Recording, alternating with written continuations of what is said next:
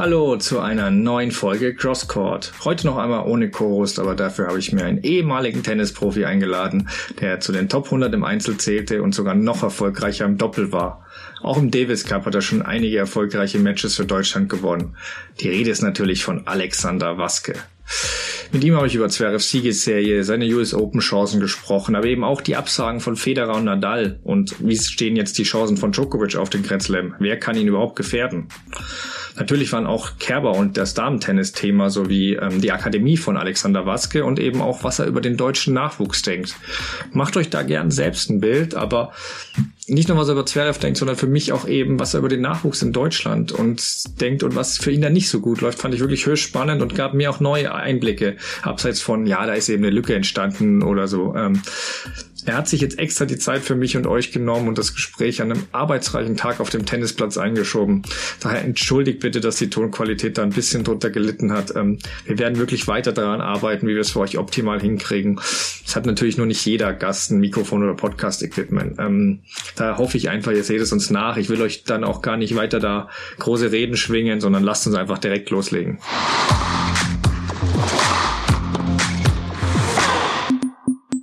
Bei mir jetzt zu Gast Alexander Waske. Erstmal schön, dass du da bist. Danke für die Einladung. Ja, die US Open stehen ja vor der Tür. Ähm, ich würde trotzdem gerne einen kurzen Blick zurückwerfen, vor allem eben auf Alexander Zverev.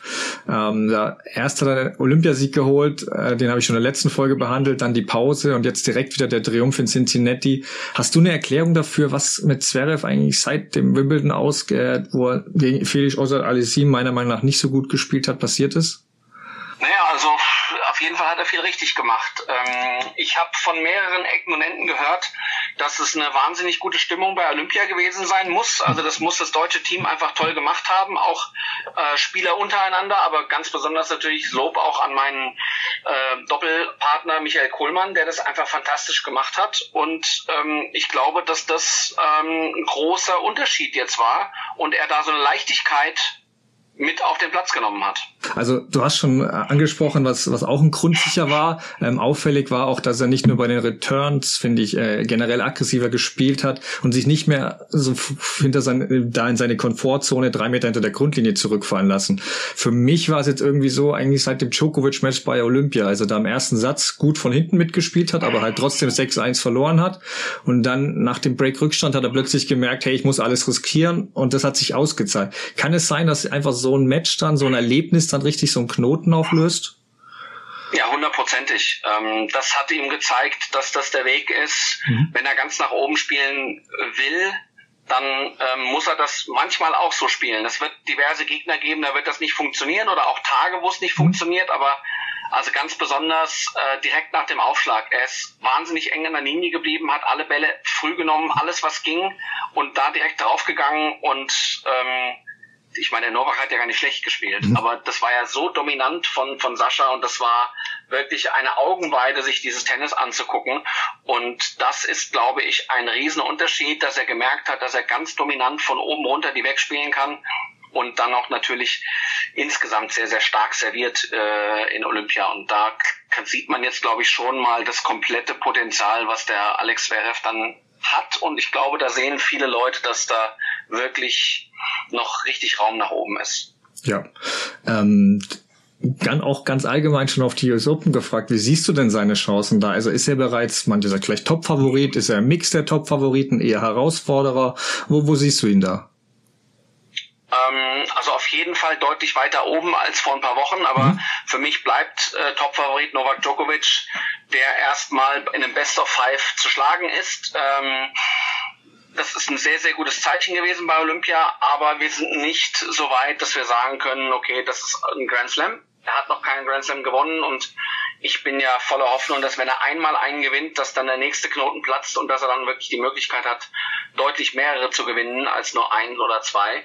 Und ähm, ich kann mir gut vorstellen, dass er jetzt ready ist. Ähm, er hat Olympia war unfassbar wichtig, weil das zählt ähm, anders wichtig, äh, aber auch ist ein ist wahrscheinlich nach allen Grand Slams oder vielleicht sogar gleichzustellend eine eine wahnsinnige Leistung mhm. und ähm, ich habe große Hoffnung, dass er das mitnimmt. Confident ist er jetzt. Ähm, ich glaube, er ist sich sehr bewusst, dass er so sein Spiel findet und sein sein Spiel so umsetzen kann und nicht nur zu defensiv wird und dann reinspielt. Wenn er das mitnimmt nach New York und das denke ich wird er, dann ist er sehr tough zu schlagen und dann ist er für, für Novak definitiv einer der, der Top-Konkurrenten.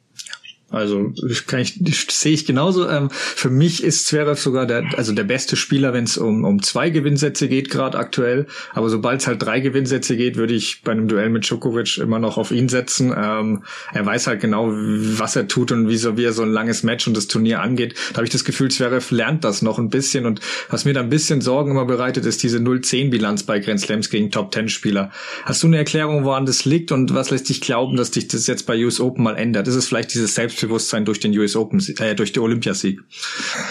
Gut, wie gesagt, äh, Best of Five ist eine andere Welt und mhm. ähm, das ist so, dass ich glaube, dass irgendwo in seinem Kopf drin sitzt, ähm, dass er das noch nicht bewiesen hat und dann auch die Presse kommt dann dazu. Nach jeder Niederlage kommt dann sofort sowas und kommt dann direkt so ein Spruch äh, oder ein, oder ein, äh, ein Zitat oder was weiß ich. Also mhm. da wurde er schon mehrfach natürlich drüber angesprochen und das bleibt natürlich auch in seinem Kopf drin. Ähm, und erst und das Ganze muss er natürlich dann irgendwie lösen, dass er das, äh, dass er den Knoten, ähm, ja, wie gesagt, lösen kann. Ähm, aber diese Erfolge, die er jetzt hatte, die zeigen, dass das in eine andere Richtung geht. Wenn er das ausblendet, ob das jetzt ein Grand Slam ist oder nicht, sondern dass er auf diesem, auf dieser Route weiter drauf bleibt, kann ich mir gut vorstellen, dass er auch da erste zehn Spieler knackt äh, beim Grand Slam. Ja, ähm, ganz kurz, neben Zverev, wem traust du es am ehesten noch zu, Djokovic so aufzuhalten? Ähm, auf jeden Fall Medvedev, mhm. äh, der wahnsinnig, ähm, der ist einfach unberechenbar und auf jeden Fall auch Tsitsipas, mhm. äh, ähm, der auch schon viele gute Sachen gezeigt hat, aber ich bleibe dabei, am Ende des Tages, wenn sie alle ihr bestes Tennis spielen, setze ich mein Geld auf Novak ja. zurzeit noch ähm, in den Best of Five. Ich glaube, da muss schon einiges passieren, dass das äh, daneben geht bei ihm. Ich habe ja. leider, bin ich immer noch dabei, dass der Novak zurzeit der beste Spieler der Welt ist werde ich dir auf jeden Fall nicht widersprechen. Ähm, du hast schon angesprochen, also die Frage ist, kann Djokovic womöglich ein bisschen, also ich will nicht sagen, sich selbst schlagen, aber ein bisschen das zu Problem werden. Ich, man hat es damals bei Serena Williams gesehen, als sie drei Grand Slams hatte. Ich meine, gegen Roberta Vinci, das hat meiner Meinung nach auch sie mehr verloren, bei allem Respekt vor der Italienerin. Ähm, so einen Druck haben wir gesehen. Novak ist unglaublich nervenstark. Das hat er ja schon gezeigt, aber ähm, es hat, man hat auch schon gesehen, dass mental so eine Zündschnur im Kopf manchmal reißt bei ihm, ähm, wenn es unter enormer Anspannung nicht so rund für ihn läuft. Glaubst du, dass der Druck, weil der ist natürlich jetzt noch, noch größer, weil das ist seine einmalige Chance auf den Grand Slam wahrscheinlich.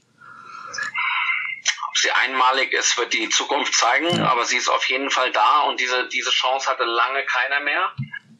Er war nicht so tough, wie ich ihn erwartet habe, auch jetzt zum Beispiel äh, in Paris war hm. zweimal äh, deutlich hinten. Hm.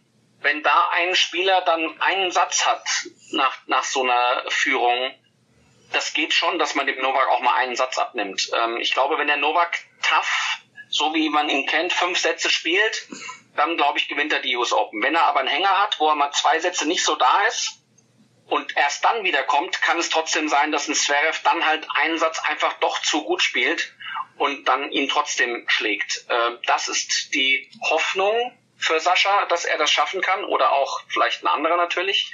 Ähm, aber Olympia hat vielleicht auch nochmal gezeigt, dass er sich, er ist ja doch nur ein Mensch und mhm. das wurde dann einfach alles zu viel und da ist er irgendwo gebrochen. Und ähm, das darf man jetzt auch nicht unterschätzen. Er nimmt jetzt wahnsinnig viel Zeit raus, weil er einfach erschöpft ist und er ein Spieler ist, der auch irgendwo mental über die Grenzen drüber geht. Das kostet an, an Substanz. Und ähm, ich denke, dass trotzdem genügend Zeit ist, dass er sich regenerieren kann. Und wenn der Körper dann okay ist und die Birne erfrischt ist, bleibt er für mich Top-Favorit. Und nur dann, wenn er nicht aufpasst und wenn er irgendwo dieses Level nicht hält die ganze Zeit, dann gibt es einen, einen dann, dann haben die anderen Raum, ihn zu attackieren. Mhm. Ja, dann lass uns gerne noch kurz darauf blicken, dass ähm, Federer und Nadal ja die Absagen so ein bisschen vergangene Woche so ein bisschen ja Schock für die Tenniswelt vielleicht auch nicht, weil es war ja ein bisschen zu erwarten. Auch bei Nadal hieß es ja schon, der ist schon nach Spanien zurückgereist, nachdem die Verletzung da aufgetreten ist. Ähm, klar, einige sagen jetzt auch, ja, verliert so ein bisschen der Titel Grand Slam möglicherweise an Bedeutung. Andere sagen von Djokovic-Fans so ein bisschen, ja, an der Fahrtplatz waren die eh seit viele Jahre kein Gegner. Was ich verstehen kann, wobei so ein bisschen würde ich, würde ich davon trennen wollen, dass Federer natürlich US Open, glaube ich, zuletzt 2008 gewonnen hat, während Nadal sie äh, seit 2013 häufiger gewonnen hat als Djokovic. Und äh, bei den US Open sieht er nicht so schlecht aus wie, bei, also bei Australian Open gebe ich Nadal immer keine Chance gegen Djokovic. Da sind die Bedingungen für Djokovic einfach ideal. Da hat Nadal absolut keine Chance. Bei den US Open hat er eine Positivbilanz, deswegen wäre ich mir da nicht so sicher. Aber wie beurteilst du das Ganze? Haben die Absagen irgendeinen Einfluss auf einen möglichen Grand Slam von Djokovic, von der Bedeutung oder, oder wie, wie hast du die aufgenommen einfach? Ja, das ist äh, auf jeden Fall verlieren wir etwas Blitzlichtgewitter. Wir haben zwei mhm. absolute Superstars, die nicht mitspielen, aber ähm, das kann man keinem Sportler vorhalten, dass, dass ein Grand Slam weniger wiegt oder mehr wiegt. Mhm. Ähm, die Besten der Welt treten an und die, die jetzt gerade verletzt sind, das ist leider so. Auch Roger und Rafa haben irgendwo einen Grand Slam gewonnen, wo mal ein anderer Top-Favorit ausgefallen ist. Das haben wir vielleicht nur schon wieder vergessen, weil es zu lange her ist. Ähm, ja, für mich zählt der Grand Slam, egal wie, genauso wie wenn, wenn, wenn alle anderen auch dabei sind. Und ob der Roger wirklich jetzt noch ein Top-Favorit ist bei News Open, hätte er zeigen müssen. Ähm, das Alter zollt Tribut, das ist ganz klar. Aber wer das Ding gewinnt, der hat es verdient und auch ein Dominik Thiem, der die US Open gewonnen hat, mhm. ähm, da kann man tausend Jahre lang diskutieren. Die haben nicht mitgespielt, der hat einen Schiedsrichter abgeschossen, sich selber rausgeholt, ja. ja. Das ist immer, ähm, immer so eine Sache, auch mit den Auslosungen. Der hat ja eine leichte Auslosung gehabt. Ja, die anderen Gesetzten haben ja auch alle die Möglichkeit gehabt zu gewinnen. Also ähm, ich sehe das ganz sportlich. Wer das Ding gewinnt, ist der Beste und er hat dann die US Open verdient und ähm, für mich gibt's da keine Abstriche. Ja, absolut. Also weil dann kannst du, glaube ich, fast jeden Grand Slam irgendwie zerlegen. Der Federer hat ja. einige gewonnen, wo Nadal und Djokovic schon nicht mitspielten. Nadal hat mal gewonnen, wo die anderen beiden nicht dabei waren. Da kannst du, glaube ich, echt jeden Grand Slam anzweifeln, ähm, jeden ja. Titel. Ähm, zu den Absagen selbst nur ganz kurz, du hast ja auch schon angedeutet, äh, Federer erneut am Knie operiert, ähm, falls es einige noch nicht mitgekriegt haben. Ähm, Nadal hat wegen seinem Fuß die Saison ebenfalls beendet. Wie, wie, wie beurteilst du das Ganze? Siehst du da einen der beiden also ja, nochmal wirklich erfolgreich zurückkehren, weil Federer ist ja auch, wird ja auch spekuliert, dass er gar nicht mehr kommt. Wie, wie würdest du das einschätzen? Traust du denen noch was zu? Also, ich glaube erstmal, dass es herausragende Persönlichkeiten sind, ja. die alles probieren werden, ähm, dass sie ihre Karriere nach ihren Bedingungen beenden. Und ähm, bei einem Turnier, wo sie das auswählen aus irgendeinem bestimmten Grund zu sagen, das ist jetzt mein letztes Turnier. Ähm, keiner von denen möchte nach so einer tollen und ja, vielleicht sogar perfekten Karriere irgendwo ähm, dann aus einem Krankenbett äh, irgendwie rufen, das war's. Ähm, das sieht jeder Sportler als Niederlage an. Ob sie dann nochmal, ich meine, Pete Samples, ich weiß nicht, ob es noch andere gab, die nach dem Grand Slam-Sieg dann im Endeffekt nicht mehr gespielt haben. Ähm, aber ich glaube, dass beide alles geben werden, dass sie nochmal spielen. Und ähm, dann, wie gesagt, ob dann der Roger in Basel bei seinem Heimturnier ja. oder in Wimbledon bei seinem Lieblingsturnier oder Rafa in Paris dann irgendwann sagt, letztes Mal, das wünsche ich Ihnen, das ist so irgendwie, dass Sie so einen Abschluss finden, der Ihrer würdig ist. Ähm, aber es kann natürlich auch sein, dass es irgendwann einfach so ist, dass Sie das Gefühl haben, Sie kommen nicht mehr auf ein Niveau, dass Sie dass sie wettkampffähig sind, äh, auch nur annähernd auf einem Niveau, der ihnen, äh, das ihnen gerecht wird. Und dann kann es sein, dass sie dann sagen, bevor ich jetzt hier humpelt über den Platz laufe, ich meine, man kann sich ja noch dran erinnern, wie damals auch Agassi sein letztes Turnier gespielt hat, mhm. wie viel Spritzen der bekommen hat. Der konnte nach dem Match dann irgendwie äh, am Tag später kaum gehen mehr vor Schmerzen. Ähm, also das ist schon ein hartes Ding da. Das wünscht man jetzt keinem. Insofern, äh, ich glaube, dass die beiden sehr, sehr gut beraten waren in ihrer Karriere. Roger hatte fast gar keine Verletzungen mhm. über viele, viele Jahre. Ähm, Rafa hatte immer wieder mal Auszeiten, hat es immer wieder geschafft. Ich glaube, die sind sehr gut beraten, sollten mit ihrem Team ihre Entscheidungen treffen und dann werden sie hoffentlich ihren, ihren ordentlichen Abschied bekommen. Ja, Genau, weil bei Federer ist das ja auch schon jetzt die OP im Hinblick auf, auf seine Zeit nach der Karriere, damit er da wirklich auch äh, weiter gut laufen kann und fit ist. Ähm, bei Nadal ist es ja dieses alte äh, Müller-Weiß-Syndrom, wen ihn interessiert, der kann das mal googeln, das ihn seit, bereits seit 2005 plagt. Ähm, da war ja damals schon Karriere in dem Raum, also der weiß zumindest, worum es geht und wie sie, wie sie es behandeln müssen. Deswegen, ich bin auch sehr gespannt, ähm, ja, wie das, wie das weitergeht. Ich glaube, Nadal hat eher noch mal in Paris die Chance bei Roger bin ich gespannt, wie du sagst, vielleicht wirklich beim Lever Cup oder in der Schweiz in Basel irgendwie, dass er sich da hoffentlich dann nochmal Gebühren verabschieden kann. Das wäre dann schon gut. Ähm, was ich dich noch fragen würde aus, aus deiner Ex-Profi-Sicht auch, äh, es war eine Aufregung, äh, die, Toilettenpause von Tsitsipas im Match gegen Zverev. Da vergingen dann achteinhalb Minuten und Zverev regte sich ziemlich fürchterlich auf, zumal der Grieche ja laut Zverev sein Handy mitgenommen hatte. Ähm, dann folgte der sensationelle Kameraschnitt auf den Dad-Coach von Tsitsipas, der auf sein Handy gerade tippte. Man weiß nicht, ob es an Stefanos Tsitsipas war, aber man weiß, dass äh, der großer Verfechter des On-Court-Coaching ist. Wie, wie bewertest du das? Ist das für dich unfair? Und würdest du Coaching, On-Court-Coaching erlauben oder wie hast du das als Spieler auch früher erlebt, wenn so ein Gegner eine lange Pause nahm? Wie, wie bringt das einen raus?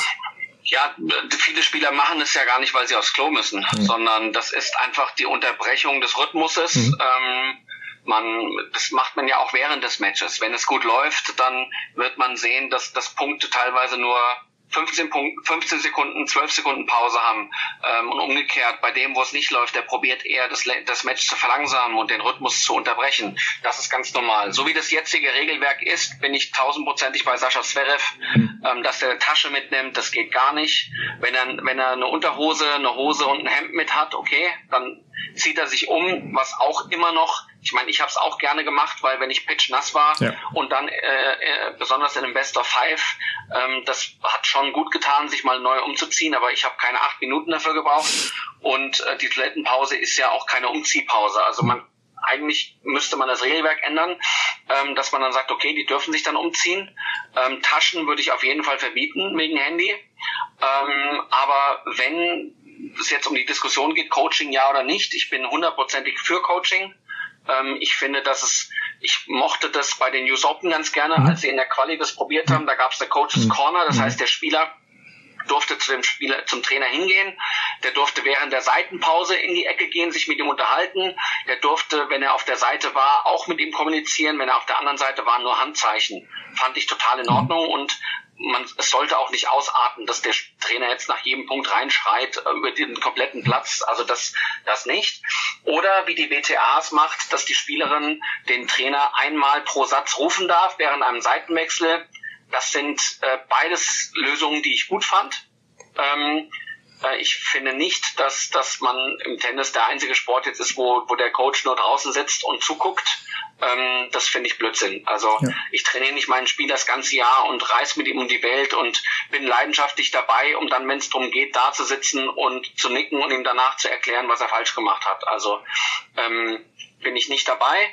Und ähm, dann kommt noch ein weiterer Faktor. Wir wollen Tennis auch interessanter für Medien machen. Diese Sache kann man dann kommunizieren oder, oder, oder besprechen. Ähm, ich finde es natürlich zum einen tough, wenn ich meinem Spieler jetzt sage, bei dem und dem Spielstand, denk dran, der andere spielt das und das schlecht oder der spielt das und das gut, denk dran, der geht immer wieder dahin, dass der dann im Nachgang hört, was ich gesagt habe. Auf der anderen Seite als Fan, also ich würde es unglaublich interessant finden, wenn jetzt Roger gegen ja. Novak äh, 3-2 im fünften und Lubicic geht jetzt hin und sagt, jetzt hier das, jetzt Achtung da drauf. Ich meine, da würde ich Geld für bezahlen, mir das anzuhören. Ja. Also ähm, da geht es jetzt um den Punkt, ob Mikrofone dann an den Coach sind oder nicht. Also ja. diese Sachen finde ich wahnsinnig spannend. Ähm, aber ich würde auf jeden Fall etwas machen. Also ich bin bei der jetzigen Regel, ich finde sie nicht richtig, aber solange sie da ist, muss sie durchgesetzt werden. Insofern bin ich dann auch beim Sascha Zverev.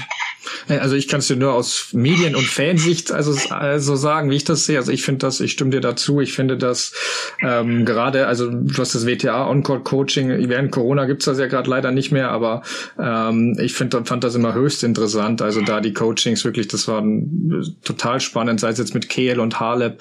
Also die, das waren immer total total interessante Unterhaltungen, wenn die, wenn der, wenn der Trainer wirklich versucht hat, die zu erreichen, während die irgendwie in ihrer eigenen, ja, Wutzone war und irgendwie versucht hat, hey, guck mal auf den Score, du führst.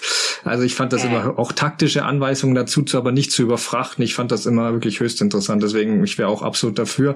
Und weil wir gerade beim Thema sind, was mich auch zuletzt ein bisschen oder einige auch gestört hat, ist, dass ähm, das immer häufiger, das habe ich bei der Beta Arthur öfter gesehen, dass äh, so Verletzungspausen vor dem Aufschlag des Gegners genommen wird. Und am liebsten am dritten Satz, wenn es in die Entscheidung geht. Also bei einer akuten Verletzung verstehe ich's, aber es sind halt so Schmerzen, die dann einfach so in einem langen Match mal auftreten. Mag beim Hobbytennis nicht so ein Problem sein, aber als Profi kann das einen, glaube ich, schon beim Aufschlagspiel rausbringen, weil ich habe so oft danach einen Break gesehen. Also ich weiß nicht, wie du das siehst. Ich würde es nur vom eigenen Aufschlagspiel erlauben, sonst hat man eben das Aufschlagspiel des Gegners verloren, wenn man da unbedingt eine Pause nehmen muss. Naja, wer ist der Schiedsrichter, dass er entscheiden kann, ist ja. das eine akute Verletzung oder nicht? Ich ja. meine, klar, wenn der Spieler jetzt äh, umknickt oder sowas, was jeder ja. sehen kann, aber ähm, eine Muskelverletzung oder irgend sowas, das ist schwer zu entscheiden. Insofern, ich tue mich da wahnsinnig schwer. Ja. Ähm, aber ich glaube, dass es vollkommen übertrieben wird und dass es wirklich als taktische Maßnahme genommen ja. wird. Also ähm, diese Verletzungspause ist einfach ein Punkt, ähm, der zurzeit von einigen äh, benutzt wird, um den taktischen Bruch zu finden. Und dass der Spieler sich dann auf der anderen Seite gegenüber darüber aufregt und besonders dann, wenn es einer halt mehrfach macht. Weil darum geht's ja. ja. Wenn einer das jetzt zum sechsten Mal macht, dann weiß jeder, okay, wenn ich Break vor bin, den dritten macht die ihre Verletzungspause. Und das ist etwas, das ist äh, ja, hoch unsportlich. Ja. Da könnte man definitiv einige Namen aufzählen. Äh, da ist, ist das wirklich regelmäßig der Fall. Ähm, äh, das war ja schon jetzt Fragen auf beide Geschlechter bezogen. Ich würde trotzdem kurz auf die Damen noch blicken. Hast du da eine klare Favoriten für die US Open? Barty war natürlich zuletzt sehr stark oder ist für dich da wie immer oder wie so oft alles offen? Das ist ja das Schöne bei den Damen. Ja. Äh, in meinen Augen, da ist alles offen. Da kann jeder gewinnen. Würde mich freuen, wenn die Angie wieder weit kommt. Ähm, die hat ja auch jetzt wirklich ja. deutlich aufsteigende Form gezeigt und in die US Open spielt sie einfach gut. Ähm, das ist ähm, ein sehr guter Belag für sie, wo sie, wo sie echt sich wohlfühlt und, und top performen kann. Aber das Ding ist offen. Da gibt es so viele, die das gewinnen können, würde ich auch würde ich gar nicht mal einen Tipp wagen jetzt. Ja, ja, ist wirklich schwer. Also im Zweifel würde ich auf Barty gehen, aber ich bestimme dir zu, das ist wirklich so offen. Also äh, Kerber hast du schon angesprochen. Also das ist wirklich so, habe ich manchmal das Gefühl, da gibt es das erste Halbjahr, das du dann eher vergessen und dann das zweite Halbjahr, zumindest zuletzt so. Also ab Wimbledon geht's dann richtig ab. Also jetzt auch die Woche in Cincinnati, da waren richtig gute äh, Matches dabei. Also wow, also gegen Barty kann man ja, dann gut, verlieren. Sie ist, ja. sie ist einfach keine Sandplatzspielerin. Ja. Also das ist, äh, wird, sie wird keinen Heavy Spin lernen. Ja. Sie kann nur Slice servieren mit dem Aufschlag. Sie wird nie auf Sand äh, die Beste werden. Insofern ja. der Teil der Saison, der ist bei ihr ja. ja. nicht der stärkste. Ja, irgendwie ab Wimbledon fühlt sie sich dann wohl. Äh, weil du es schon angedeutet hast, wollte ich dich aber da mal dann ganz kurz zu fragen. Du hast ja gesagt, bei den Damen hast du nicht so klare Favoriten, ist alles super offen, gibt aber auch keine großen Rivalitäten, was manche vermissen. Bei den Herren hast du fast immer zwei, drei Namen, auf die du dich beschränken kannst und kennst teilweise, also in Wimbledon würde ich sagen, da wusste man vorher wer gewinnt. Ähm, ich finde es jetzt in, bei den US Open diesmal nicht ganz so klar wie in Wimbledon, auch wenn wir einen klaren Favoriten haben. Ähm, ist, findest, was findest du besser? Weil bei den Herren hast du natürlich große Namen und Rivalitäten, aber bei den Damen hast du, hast du eben dieses, ja, du weißt nicht, was passieren wird beides was für sich. Ja. Ähm, mir, mir gefällt es, wenn, wenn, wenn mehrere die Chance haben, weil irgendwann, ja. wenn immer nur Novak der Hauptfavorit äh, äh, ist und alle anderen deutlich ja. abgeschlagen sind, äh, fehlt mir ein bisschen was, definitiv. Ähm, da hätte ich gerne mal so einen Del Potro, der durchdreht, oder einen Wawrinka, der 35 Rückhand Longline Winner reinnagelt, dass man einfach was anderes bringen muss, sonst reicht's nicht. Ja. Das fehlt mir ein bisschen. Ähm, aber ähm, bei den Damen, ja, ich meine, wir haben immer noch Serena als absoluten Superstar, die natürlich ähm, viel, viel Aufmerksamkeit ziehen wird. Ähm, die dürfen wir natürlich nicht vergessen ja. und die hat ja wirklich, die steht ja jedes Mal vor dieser Tür, dass sie mhm. die jetzt aufmacht, damit sie da eine alleinige Champion wird. Insofern, das ist definitiv immer eine Story und sehr interessant. Aber ähm, ansonsten finde ich es gut, dass da mehrere verschiedene Typen sind. Ja. Ja, ist auf jeden Fall ein schöner Mix und äh, wie du sagst, also es hat ja nichts mit Djokovic zu tun. Ich fand es bei Federer, also er damals vor Nadal, bevor Nadal kam, auch ein bisschen. Wenn wenn halt einer wirklich so dominant ist und du weißt vorher, dass er gewinnt, dann finde ich schon, dass die Spannung ein bisschen leidet. Ähm, ja, das kann sein. Ja, genau. Dann lass uns jetzt aber noch auf deine Akademie blicken, die Alexander Waske University in Offenbach ähm, am Main. Ihr habt da ja von Profispielern bis zu Nachwuchsspielern, aber auch eben Freizeitspieler alles da. Und ich glaube, es ist ja auch eine eurer Anliegen, eben auf jeden Spieler individuell einzugehen gehen und jetzt auch, aber nicht nur die Elite zu fördern. Aber am besten, vielleicht erzählst du ein bisschen selbst nur mal grundsätzlich über eure, über euer Anliegen, über eure ja, Pläne. Ja, also für uns ist nur wichtig, dass der Spieler eine wahnsinnig hohe Leidenschaft hat für den Sport. Ähm, äh, wir haben auch Leute, die sind 60 und, und trainieren bei uns, mhm. aber wir wollen halt nicht äh, mit Leuten spielen, die halt mittelmäßig motiviert sind ja. oder vielleicht von ihren Eltern äh, auch dahin getrieben werden. Das ist nicht unsere Sache. Also wir, unsere Trainer sind äh, alle sehr motiviert, aber die wollen das von der Gegenseite auch haben. Und nur so macht es uns eigentlich Spaß zu arbeiten. Also ich, ihr habt ja zahlreiche Trainer, aber eben auch Leute aus anderen Bereichen wie Fitness am Start, die einem weiterhelfen können. Was ich noch gesehen habe, was ich ganz cool fand, es gibt sogar eine Schlaganalyse eben, ähm, wo es eben auch ein spezielles Anfragefeld gibt für dich, ähm, dass du dabei bist. Äh, erzähl mal ein bisschen darüber. Nur wie, wie könnt ihr da gerade auch vielleicht Nicht-Profis helfen? Worauf achtet ihr da genau? Äh? Ja, das ist sehr beliebt ähm, bei Leuten, auch ganz oft irgendwie Geburtstag und sowas, mhm. dass die Ehefrau dem ja. Ehemann zum 50. oder sowas sowas schenkt, ähm, der dann seit 30 Jahren Tennis spielt und dann äh, kommt er zu uns und dann nehme ich mir Zeit und gucke mir den genau an. Wir nehmen die Schläge auf, Vorhand, Rückhand, Aufschlag, jetzt mal als, als dominierende Schläge und dann schauen wir, was wir innerhalb von einer Stunde eventuell umsetzen können, was wir verbessern können. Und dann machen wir nochmal Videos, wie es dann anders aussieht und geben halt die Tipps mit, dass man mit denen dann zu Hause äh, nacharbeiten kann oder es mit seinem Zuhause, mit seinem Trainer zu Hause vielleicht auch besprechen kann. Und ähm, die wenigsten haben sich ja schon wirklich oft mal äh, im Fernsehen oder im, auf einer Kamera dann gesehen. Und so kriegen sie dann mal die Meinung von jemandem wie mir, der ihnen halt vielleicht das mal ein bisschen anders noch zeigt oder vielleicht ja, vielleicht habe ich das Glück, noch den einen oder anderen Kniff zu kennen, wie man das eine oder andere verbessern kann. Ja, das glaube ich. Ähm, dann ganz kurz auf den Nachwuchs noch geblickt. Ähm, da habt ihr ja ähm, also fünf Grand Slam-Sieger und Siegerinnen, glaube ich, im Juniorenbereich hervorgebracht. Ähm, Gibt es da irgendwas, äh, was, was, was ihr da besonders gut macht? Weil das ist schon erstaunlich, finde ich. Ja, da waren wir wirklich erfolgreich die letzten Jahre. Ich denke einfach, dass wir ähm, über eine hohe Individualität äh, kommen und einfach probieren, dass wir die Spieler relativ früh in ein diverses System bringen und dass einfach, dass die, die Wege sehr kurz sind. Also dadurch, dass die Fitnesstrainer und die Physios bei uns auf der Anlage sind und, und auch die Tennistrainer haben die kurze Wege, können viel miteinander sprechen und da wird dann halt nicht so viel rumgewechselt. Ähm, das ist manchmal so ein Schwachpunkt, wenn so viele Leute mhm. involviert sind. Das habe ich auch schon öfter mal moniert, dass ich halt kein Fan davon bin, wie wir das in Deutschland machen, dass ein, ein talentierter Spieler, der irgendwann im Bezirkskader ist äh, und dann vielleicht sogar auch im Verbandskader, der hat halt einmal Bezirkstraining, mhm. zweimal Verbandstraining, zweimal Clubtraining. Mhm. Ähm, das ist nicht im Sinne des Spielers in meinen Augen, sondern das wird halt gemacht, damit die Trainer alle irgendwie auch ihre Berechtigung haben, weil keiner Lust hat, den Spieler jetzt komplett zu verlieren. Aber ich glaube einfach, dass wir da nicht wirklich effektiv sind. Und ähm, andere Nationen machen uns das vor und diese Individualität, die, die bringen wir. Das ist uns ganz wichtig, dass wir da eine klare Zuweisung haben. Ja, du hast mir eigentlich schon die nächste Frage fast vorweggenommen, weil ich wollte wirklich fragen, wie das in Deutschland, weil man sieht da schon immer so ein leichtes Nachwuchsproblem, zumindest mal eine Lücke. Ähm, büßt der Tennissport da an Popularität ein und klar, man darf Deutschland nicht mit Ländern wie USA vergleichen, wo ja natürlich nicht nur Einwohner, aber Stellenwert und da ist ein ganz anderer Aufbau mit Colleges und so. Aber mich erstaunt schon immer, wie, wie Tschechien, Schweiz und einige andere Beispiele in Europa immer wieder Talente nachlegen, während es bei uns dann ein bisschen ja doch dünner ist. Also das ist für dich dich ein Grund? Hast du sonst noch eine Erklärung dafür? Ja, also ich, ich, ich glaube, es liegt am System. Also mhm. es wird immer stärkere und schwächere Jahrgänge geben. Äh, das ist klar. Dann gibt es, also gerade im Damenbereich, alles, was aus Russland und der Tschechei kommt, ein unglaublicher Hunger. Sehr, sehr tough, die Mädels, äh, wie die spielen, mhm. muss man sagen. Da wird nicht so, äh, das ist auf jeden Fall kein, da ist kein Weichspüler mit dabei. Also die, die, das großer Respekt, wie hart die an die Sache rangehen.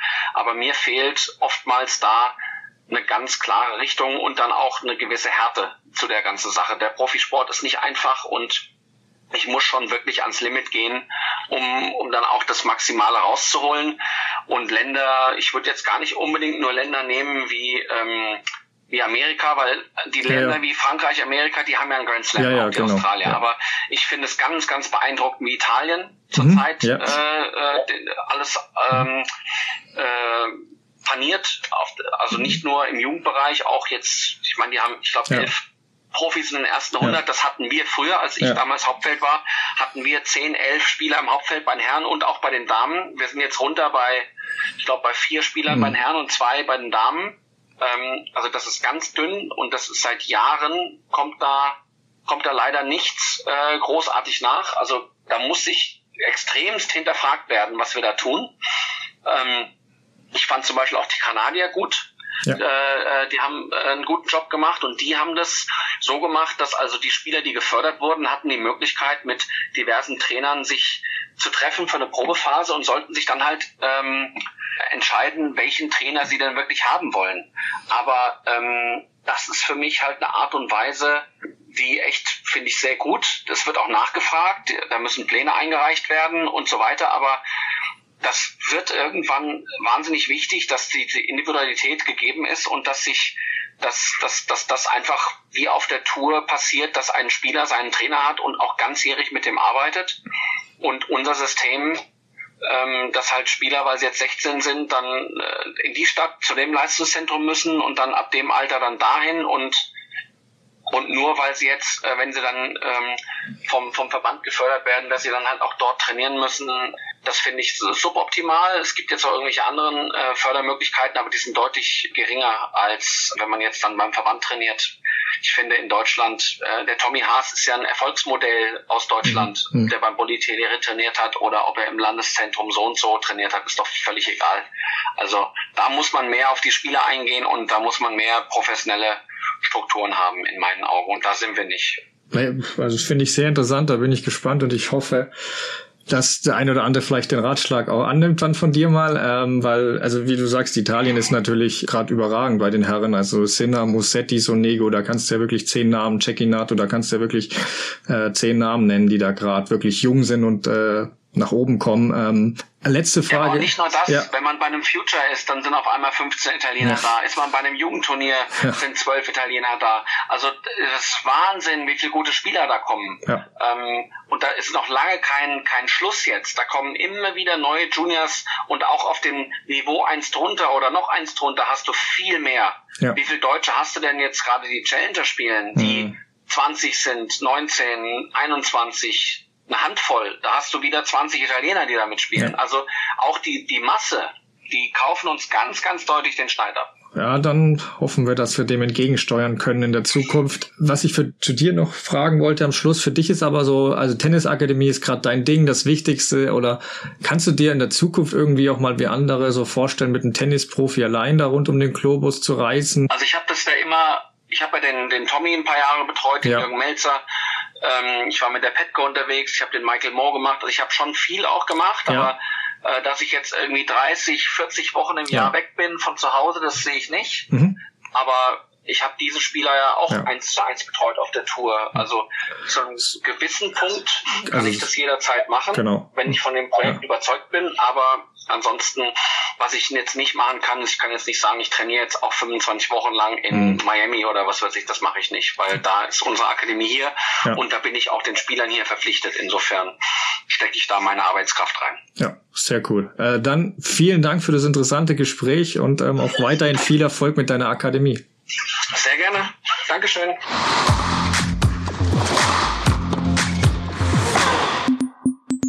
So, ich hoffe, ich habe euch da nicht zu viel versprochen, aber ich für meinen Teil fand das mit dem Tennisnachwuchs in Deutschland wirklich sehr spannend und auch wenn Tennis ein internationaler Sport ist, nicht das Schöne auch daran finde, dass es so viele verschiedene Länder in den Top 100 gibt und man da wirklich auch mit allen möglichen Spielern aus allen Ländern mitfiebern kann. Man muss schon so ehrlich sein und sagen, es ist extrem wichtig, dass auch deutsche Spieler in der Weltspitze mitspielen, damit auch der Tennissport in der öffentlichen Wahrnehmung in Deutschland wirklich halbwegs am Leben bleibt und ähm, umso mehr, wenn dann wirklich die Big Three auch noch abtreten eines Tages.